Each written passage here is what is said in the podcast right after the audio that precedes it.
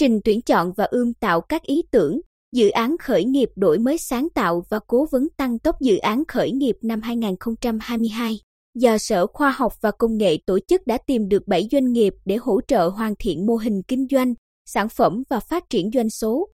Sau thời gian đồng hành, nhiều ý tưởng, dự án, sản phẩm khởi nghiệp cho thấy tiềm năng, triển vọng phát triển tốt trên thị trường.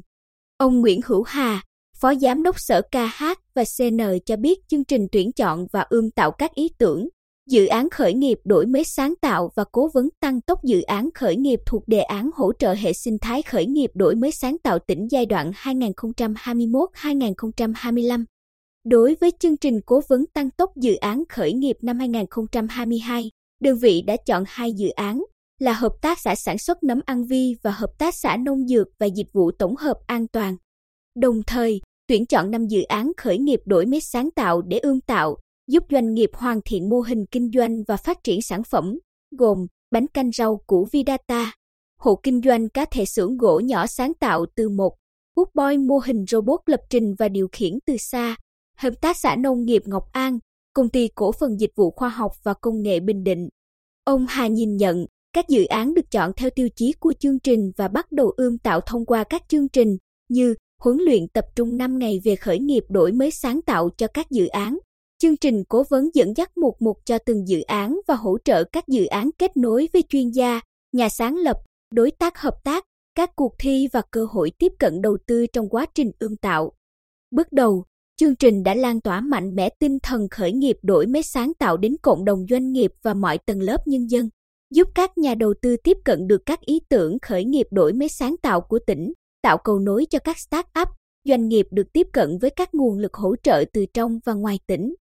Hợp tác xã nông dược và dịch vụ tổng hợp an toàn là một trong hai dự án lọt vào chương trình cố vấn tăng tốc dự án khuyến nông năm 2022. Đây là dự án được Hội đồng Cố vấn chương trình đánh giá cao về ý tưởng, hứa hẹn sẽ phát triển tốt trong thời gian đến nhờ vào kế hoạch xây dựng chi tiết, gắn với lộ trình phát triển từng dòng sản phẩm. Anh Thái Minh Tiến, người sáng lập Hợp tác xã Nông Dược và Dịch vụ Tổng hợp An toàn, Bột Bạch, hợp tác xã chủ trương phát triển các sản phẩm theo định hướng Đông Tây y kết hợp, mang đến sự tiện dụng trong cách dùng, phù hợp với thị hiếu và nhu cầu của người dùng.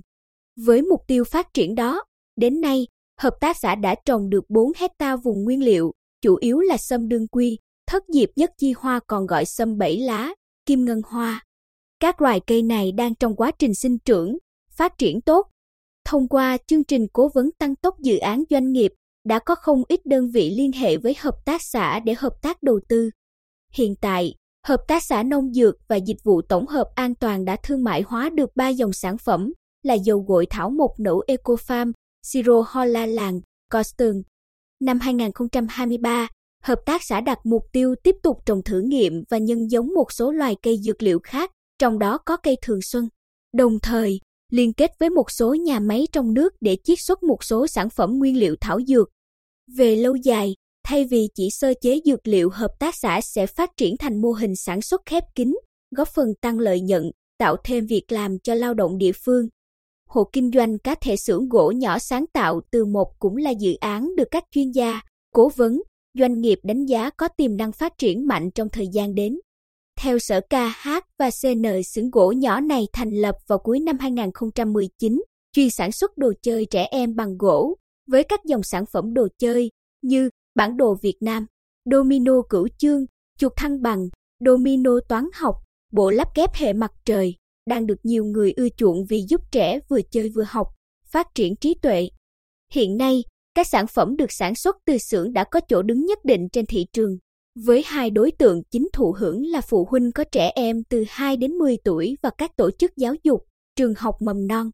Trung bình mỗi tháng, xưởng đồ chơi này bán ra hơn 200 bộ sản phẩm. Chị Trần Nhật Thiên Thanh, người đồng sáng lập xưởng gỗ nhỏ sáng tạo từ một, chia sẻ, thời gian đầu thành lập xưởng, chúng tôi gặp nhiều khó khăn khi định hướng sản xuất còn chưa rõ ràng.